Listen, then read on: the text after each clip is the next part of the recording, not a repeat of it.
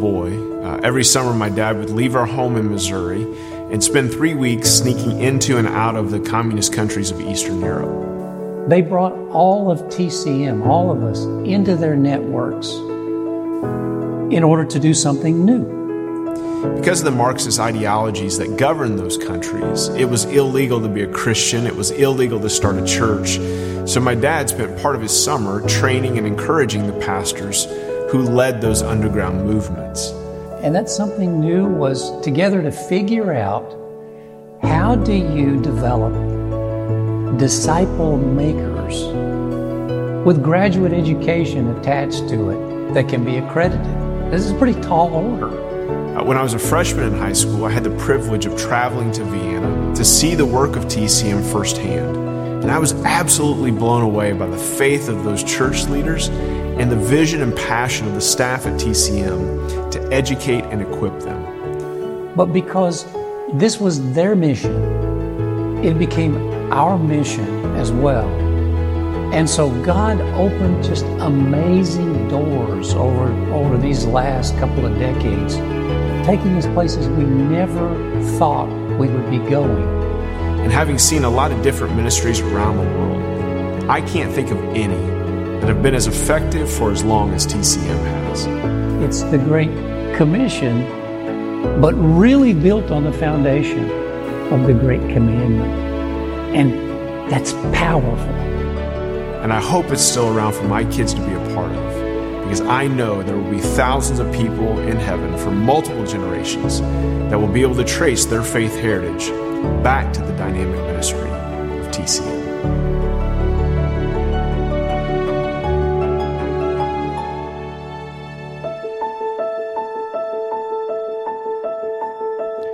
Good morning, church family. How are you doing?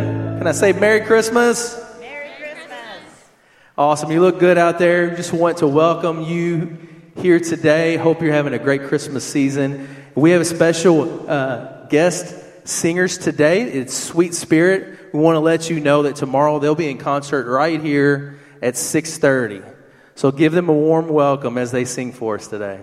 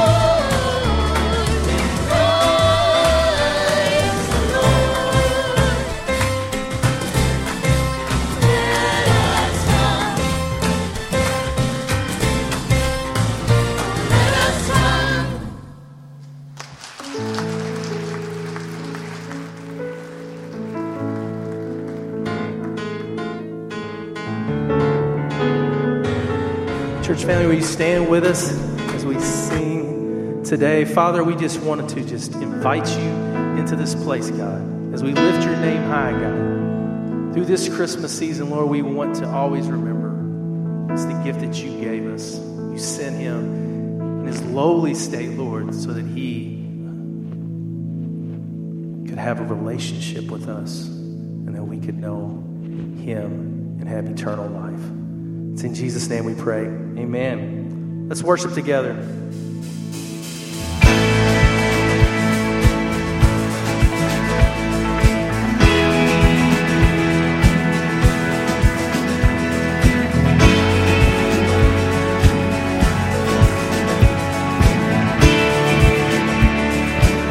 sing it out.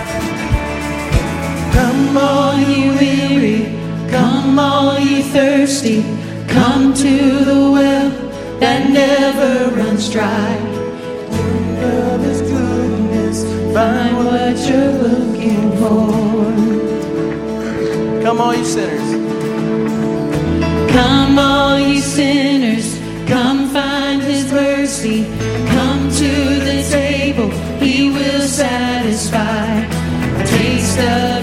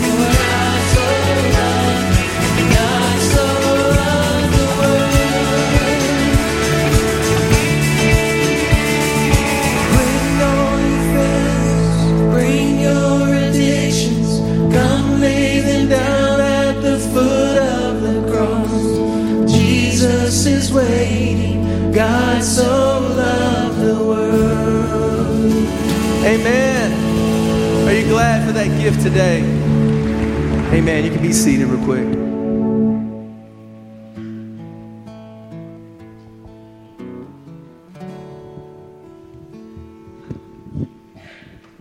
Morning, church. Man, it's good to see you guys. It's good to be with you here today. Uh, for those of you that I might not know, uh, that might not know me, my name is Luke Dove, uh, and, and I'm a missionary in Guatemala that you guys support. So I'm just back here for Christmas uh, visiting my family and visiting my home church, and it is so great to be with you guys this morning. They asked me to do the communion meditation today, but before I do that, I just need to say thank you to you guys. I live in Guatemala, like I said, and I work with a ministry called Caranino, and, and those words may sound familiar because you guys uh, helped to make Christmas for my students.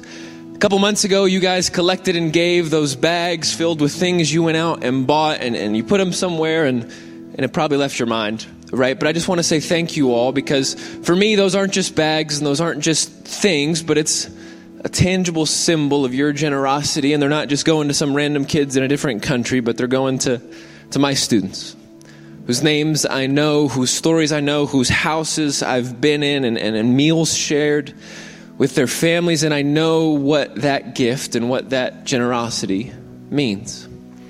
I was preaching the other week in, in the ministry about generosity, and one of the kids said, How can we believe in a generous God when we don't have enough to eat or enough to wear? And obviously, that just breaks your heart, but those gifts, though they may be little, stand in as a symbol of God's love.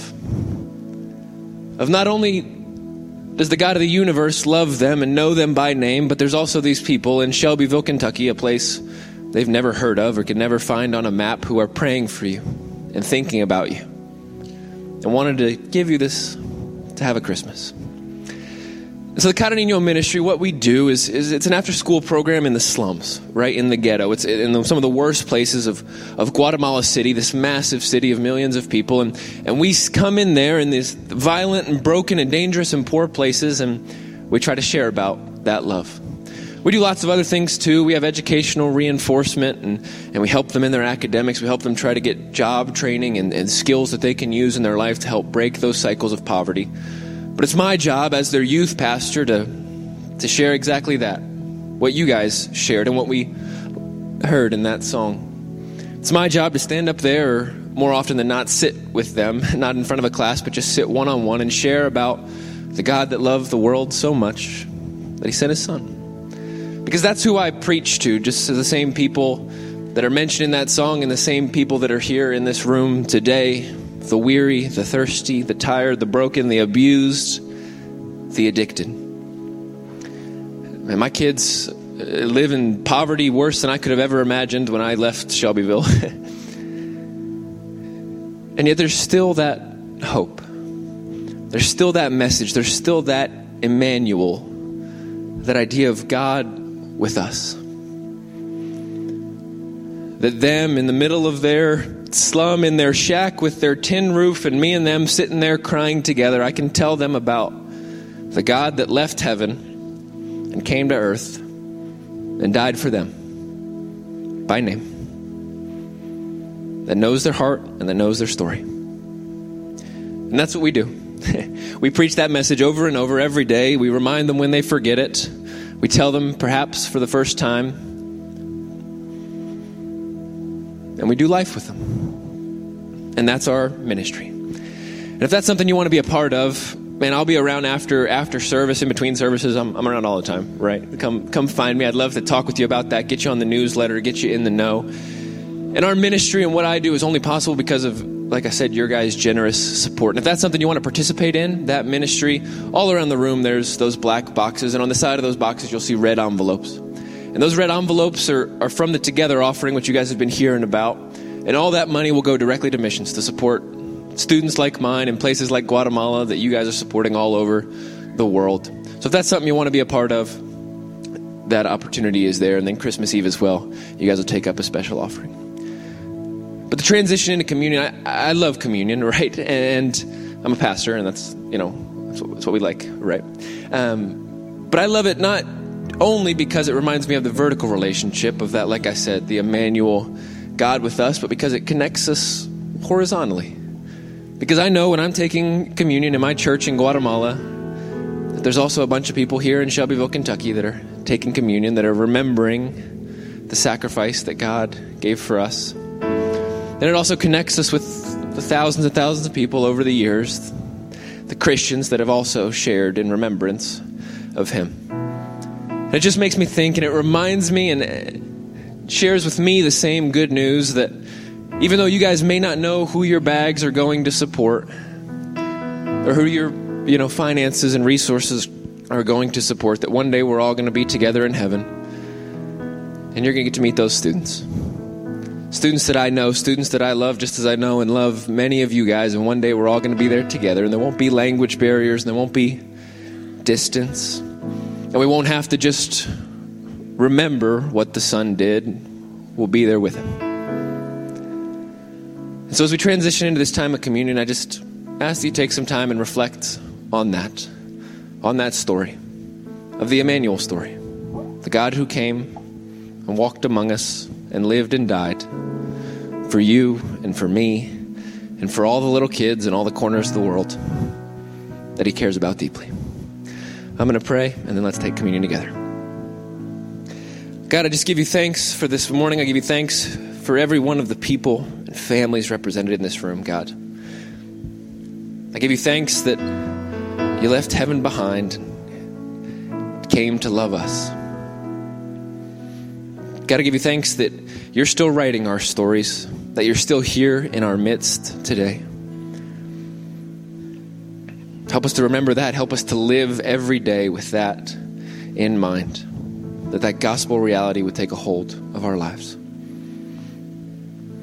God, I pray for, for Guatemala, for our students, for the many students that don't have someone that knows and loves and cares about them, and the people all over the world whose names we might not know, but God, we know you do. God, I ask you to help us to go out from this place and change the world as we love you and love each other.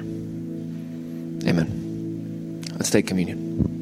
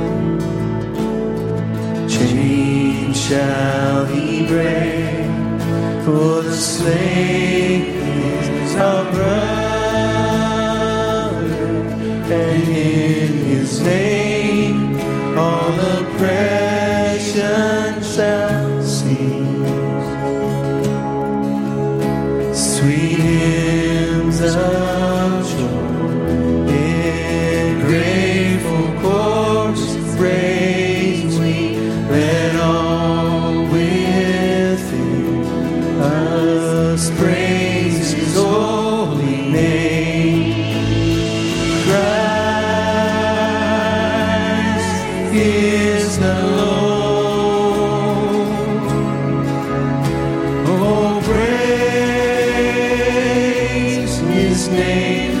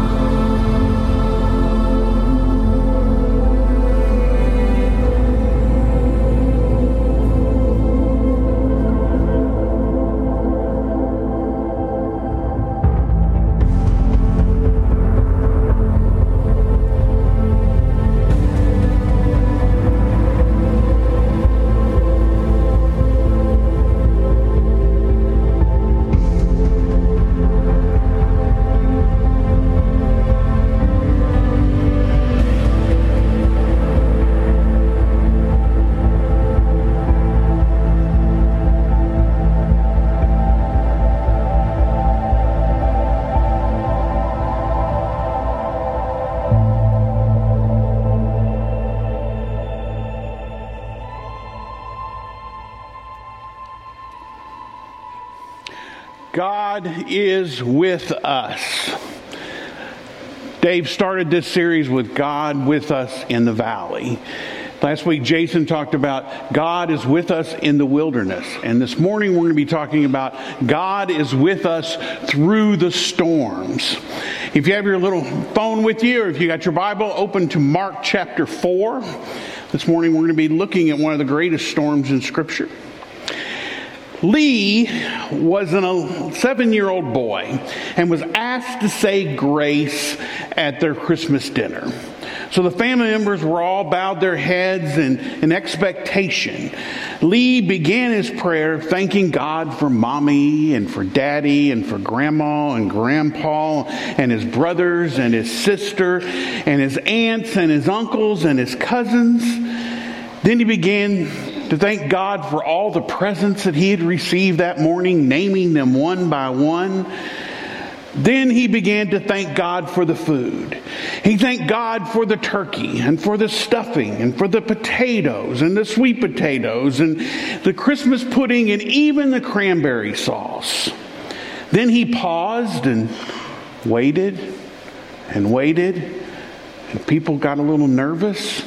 And he looked up to his mom and he said, If I thank God for the Brussels sprouts, won't he know I'm lying?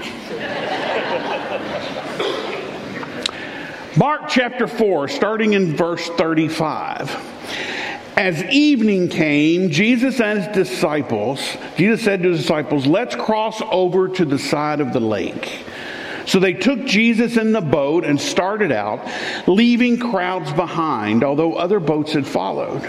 But soon a fierce storm came up. High waves were breaking into the boat, and it began to fill with water. Jesus was sleeping in the back of the boat with his head on a cushion. The disciples woke him up, shouting, Teacher, don't you care that we're going to drown? When Jesus woke up, he rebuked the wind and said to the waves, Silence, be still. And suddenly the wind stopped, and there was a great calm. Then he asked them, Why are you afraid? Do you still have no faith? Disciples were utterly terrified. Who is this man, they asked each other, that even the wind and the waves obey him?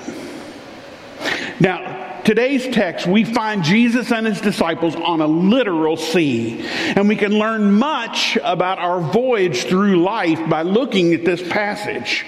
All of us have at times been storm tossed. And some today may feel that they're about to go under.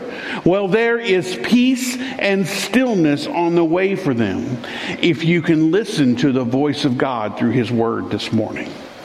Now, let's start off with remembering that the disciples were led into this storm by Jesus. They followed him onto this boat. Now, some believe that storms come for Christians only when they rebel or in sin and disobeying God, but that's not true. God's will isn't always smooth sailing. This kind of storm was not out of the ordinary for the Sea of Galilee. Now, we wouldn't even really call it much of a sea. It's only 13 miles long by 8 miles long, our Great Lakes are bigger than the Sea of Galilee. One thing you seem to understand is that the Sea of Galilee is between these mountains. And so this cold air will flow over top of the mountains and hit the warm, moist air over top of the water, and suddenly a thunderstorm will appear. Kind of like here in June when we're outside and it's not a cloud in the sky, and 30 minutes later we have a severe thunderstorm. You know those kind of days? And that's just how the storms of life come, aren't they? One minute the sun's shining, next lightning's flashing, thunder's booming, the winds are blowing, and the waves go wild. Think about Mary. This young girl had a great storm in her life. The angel appears to her, and now she's pregnant. How in the world is she going to tell her parents? Are they going to believe her? And what about Joseph? After sending his betrothed off to visit her cousin, she comes back and, she's showing she's pregnant. Imagine the storm that he must have felt in his life at that moment. Or the shepherds who are out in the middle of their fields and the angel appears and tells them to go. You find the babe wrapped in cloths lying in a manger. And they leave their sheep and go to Bethlehem. Or the wise men who, after visiting Christ Jesus, were told to avoid Herod and go home a different way. Storms arise suddenly and violently without warning. If you have ever known sickness and disease, you've been in the storm. If you've ever known heart piercing grief, you have been in the storm. If you've ever been betrayed, or forsaken, or cheated, or hurt, then you know the horror of the storms of life. Financial pressures can do the same thing to a person or a family. You can lose your job, your bills are missed, the debts pile up, and it always happens when you have no money. That's when your car breaks down. That's when your refrigerator quits. That's when you don't have a washing machine anymore. Now, it's like dancing around in lightning bolts, unsure where the next storm will strike. Now, storms come into our lives for a variety of reasons. Sometimes we blow up our own storms. Sometimes our own actions, our own sins cause storms in our lives. And we can see that in the life of Jonah, the Old Testament prophet. God told him, I want you to go down to Nineveh and preach the gospel. Preach repentance. And what did Jonah do? He decided to get on a boat and go the opposite direction and ended up in the belly of a whale. Now that's a storm. Some storms God creates himself. Like in John chapter 6, we see after Jesus fed the 5,000 people, they wanted to move to make him king at that moment. And Jesus and the disciples had to escape and go out onto another boat to Capernaum. Why? Because I believe he did it to divert their attention from something that would have caused a bigger problem in their lives. Sometimes God sends us a little storm to keep us out of a bigger storm. Now, some storms are satan- satanic in origin. The devil himself is the source. Now, most scholars think here in this story, Satan was trying to take Jesus out. Jesus said, Be still. Now, in the Greek language, there's a funny word in Mark. It's called epidemado, and it means literally to muzzle a dog or to strike. It's a violent word. Jesus violently rebuked Satan in his storm at that moment. Now, sometimes Satan kicks up a storm in our life to get us off track. The story of Job is a great example. Or on one occasion, the Apostle Paul said, I would have come to you, but Satan hindered me. Try that with your boss next time you're late for work. Another reason I believe the devil was behind this storm because it was extraordinary in nature. You got to remember that some of these disciples were fishermen. They'd spent their entire lives out on this sea. They were used to storms, but they were in an absolute panic. So we have a problem. We have a sinking ship, and to make matters worse, we have a sleeping Savior. Verse 38 says, He was asleep with his head on the cushion.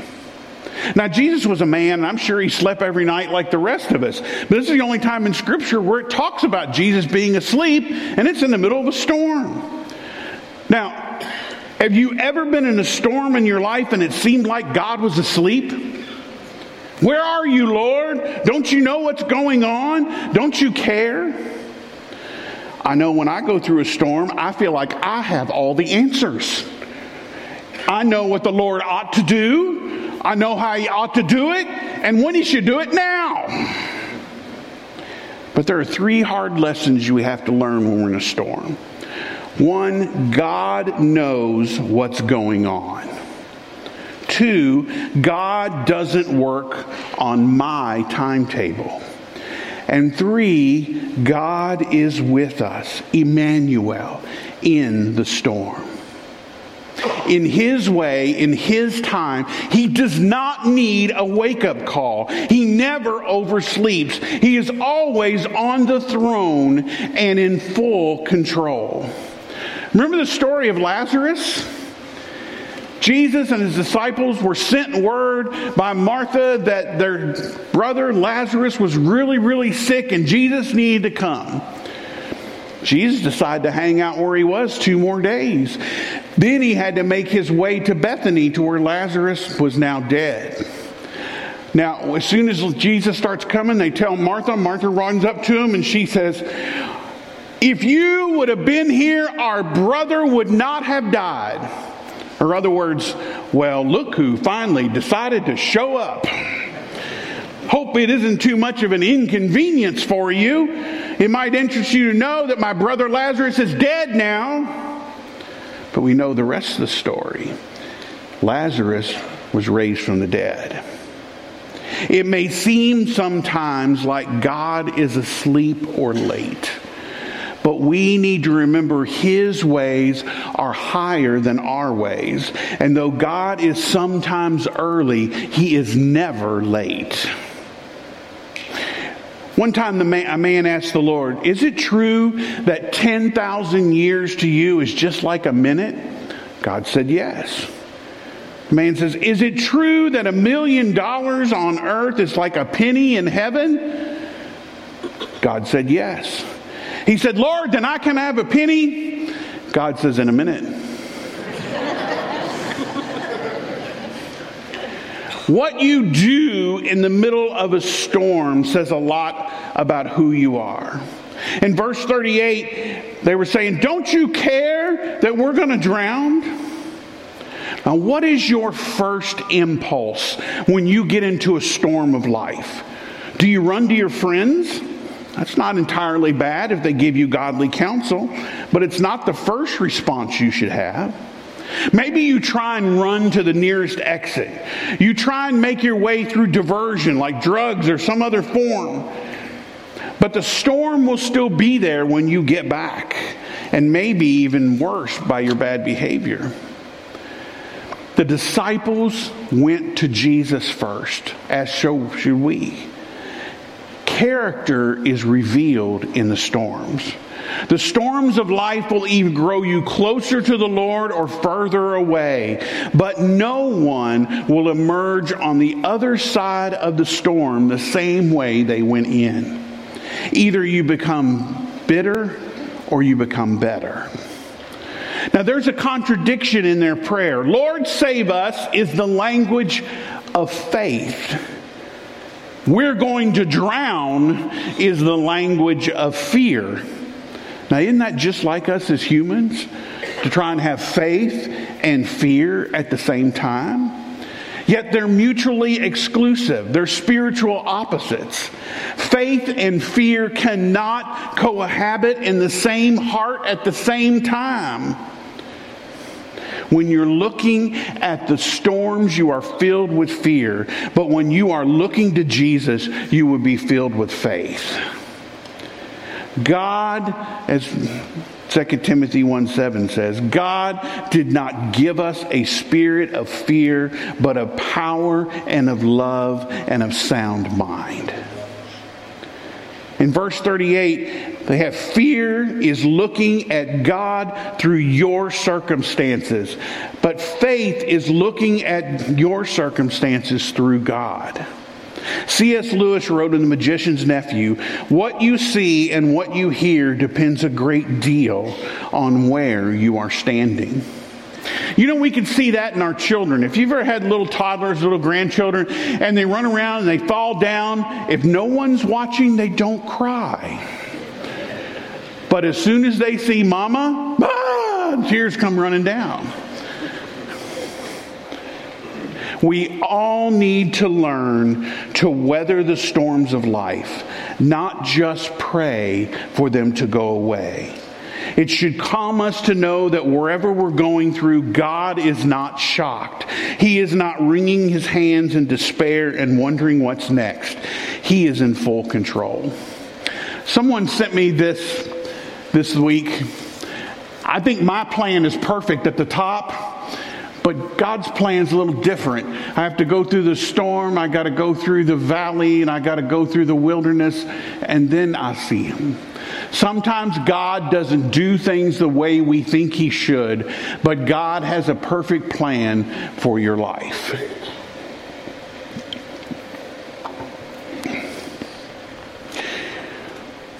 The worst storm in my life happened in 2014.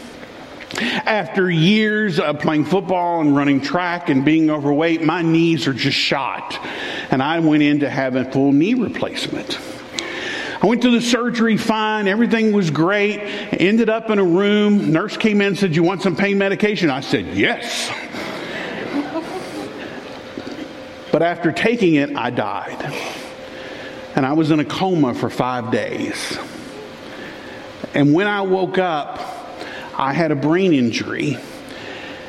I didn't realize it for a year what was really wrong.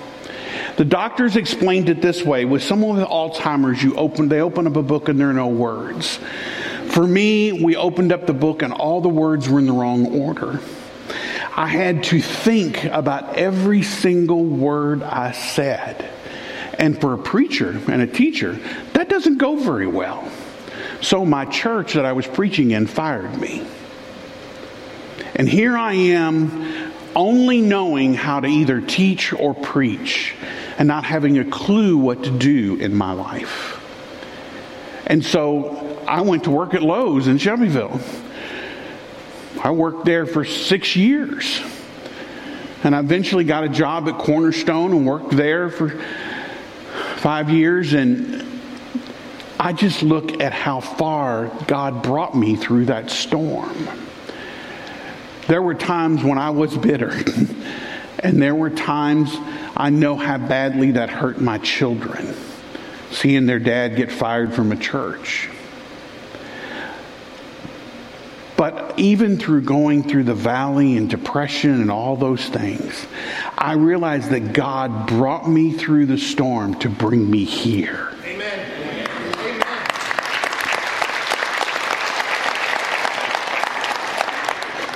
I didn't think I'd ever be preaching ever again, but I thank God that I'm here.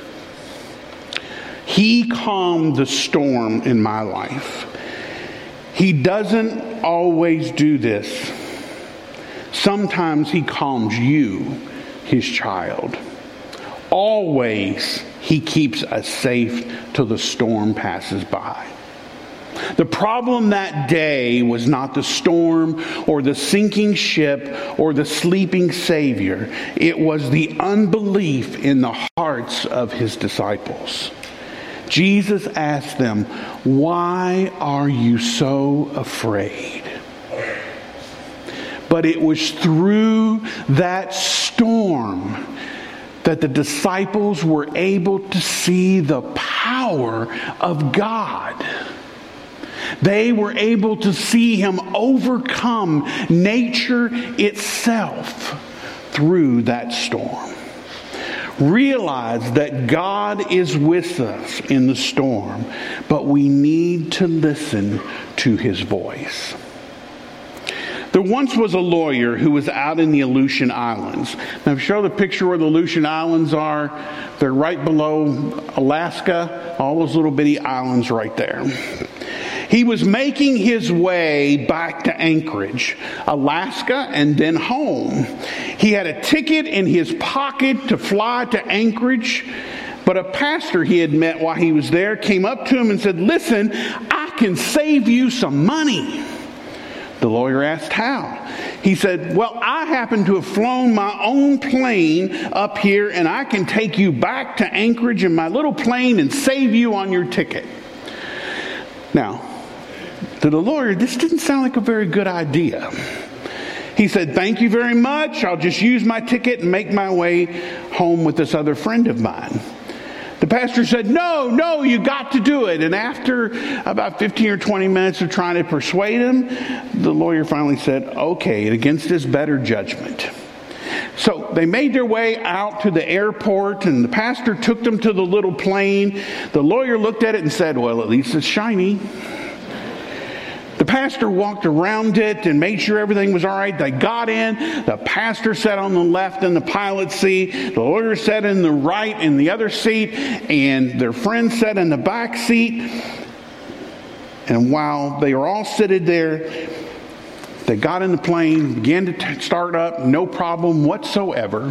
The lawyer said, Are we going to pray first? And the pastor said, Well, I don't usually. He said, Well, I am. And so for the next eight to ten minutes, he gave a heartfelt prayer to keep them safe.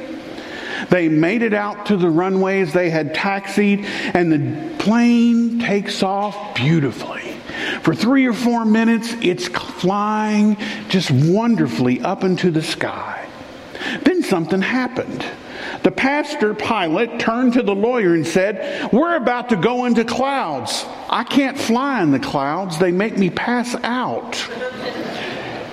The lawyer said, The clouds make you do what? It's been cloudy all day. They go right up into the clouds. They can't see a thing.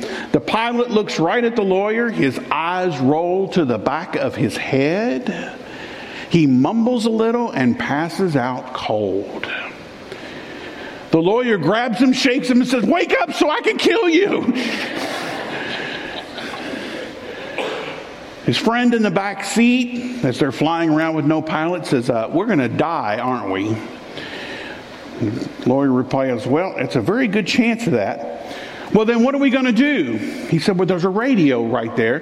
Let me hand you the microphone. Why don't you call and see if there's anybody who can help us?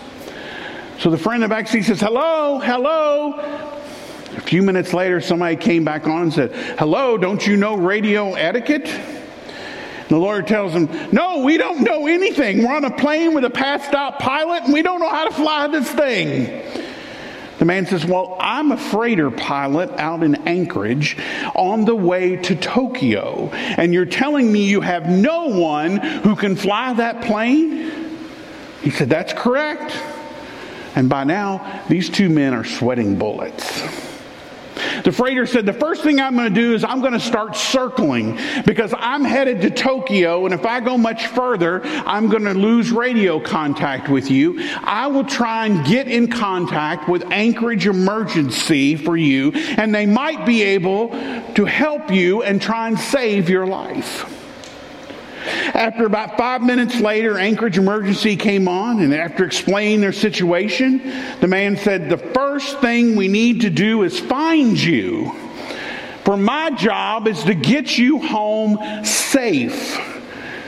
But here's the deal if you want me to get you home safe, you have to promise to obey my voice. You can't see me, but I'll soon be able to see you. And if you aren't going to obey my voice, you are going to die. Now, when you are in the middle of a storm, all you can see is the storm, and it's so disorienting. Finally, the emergency worker came back on. He says, Okay, I found you. Now, let me be clear. You are four minutes from a mountainside. If you don't change course, you will crash into it. Follow my voice. Now, the lawyer didn't say, uh, Why do I have to follow your voice? My voice is good enough. He'd say, What makes you the authority that I have to follow your voice? No, he realized that if he didn't follow the voice, he was going to die. Without God's voice in your life, you have nothing. The worker then got turned and said, I'm freezing all the airline traffic in the area. It's going to take me about an hour and a half to get you to Anchorage. There are storms between you and Anchorage. You are in for a rough ride. but I want you to hear me. I don't want you to look outside the aircraft. I don't want you to pay attention to the storm, just my voice. If you start watching the storm, you will die, but I will bring you through it. Now, because they had cleared all the traffic, pilots from all types of aircraft started talking to him, saying, We're praying for you, men. You're going to make it, but you need to listen to the voice. It is the key. Trust the voice. Do you ever think about how many voices go on in our heads? With social media and our friends, all these things try and take control of our lives, all these different competing voices. But God says, I want you to be a living sacrifice. I want you to put yourself on the altar and let my voice be your guide. Now, they had made it through the worst of the storms, but there were still more. The emergency voice came back and it said, I am going to line you up. I'm going to bring you right down the runway. At the foot of the runway are some lights, and they are in the form of a cross. Don't forget this the cross is the way home. Finally, as he's bringing them down, they still couldn't see anything. He kept saying, Stay with me, follow my voice. Jesus said, My sheep hear my voice, and they follow me. Just a couple of hundred feet off the ground, they saw the cross. After seven tries, he landed the plane. The minute they stopped, the pilot woke up. Imagine that. But the voice said, Thanks for listening. I have watched them crash and burn because they would not follow my voice. They don't understand. I am the one who can see them, even though they can't see me. But they listen to the voices in their heads and they die. They self destruct. Thank you for listening to the voice. Do you understand that one day you are going to stand before God and He will know if you listen to His voice? He is with you, Emmanuel. Listen to the voice that can bring you through any storm in this life. This Christmas, your head is full of voices. Do you listen to the voice of Emmanuel? Because he is with us. He is with you. Don't leave this morning without listening to the voice of God who is telling you to come home. Land your plane. Listen to his voice. He can bring you through any storm. Maybe you're going through a huge storm this morning. If you are, I would love to pray for you. Maybe you have never trusted the voice, the true voice of God. If so, Jason and others will be over here. Be wonderful to talk to you this morning. Listen to the voice. Let's stand together. Father God, we just praise you. We thank you, Father, for your voice that comes not in the great wind, not in the earthquake, but in the still small voice. Thank you, God, for your voice that brings us through the storms. Father, I know there are some here this morning that don't know your voice, but are hearing it now for the first time. Father, I pray that you would guide them home. And Father, there are others that are going through great storms in their life right now that just need to hear your voice again. Father, we'll be waiting. I ask this in Jesus' name. Amen. Sing this out. Higher than the mountain that I face, stronger than the power of constant in the trial and the change. This one thing remains. This one thing remains. Your love never fails and never gives up, never runs out on me. Your love never fails and never gives up, never fails and never gives up, never runs out on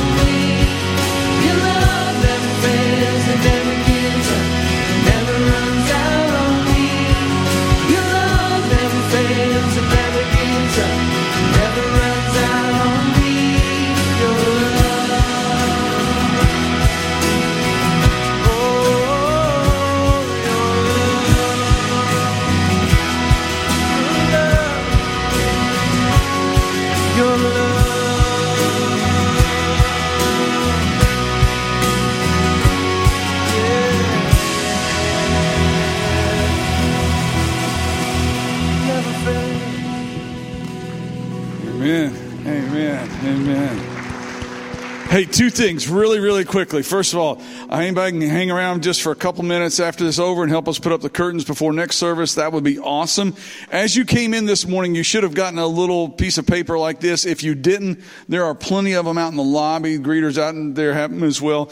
This is our annual vote for our budget and for our elders next year. It's a vote of affirmation.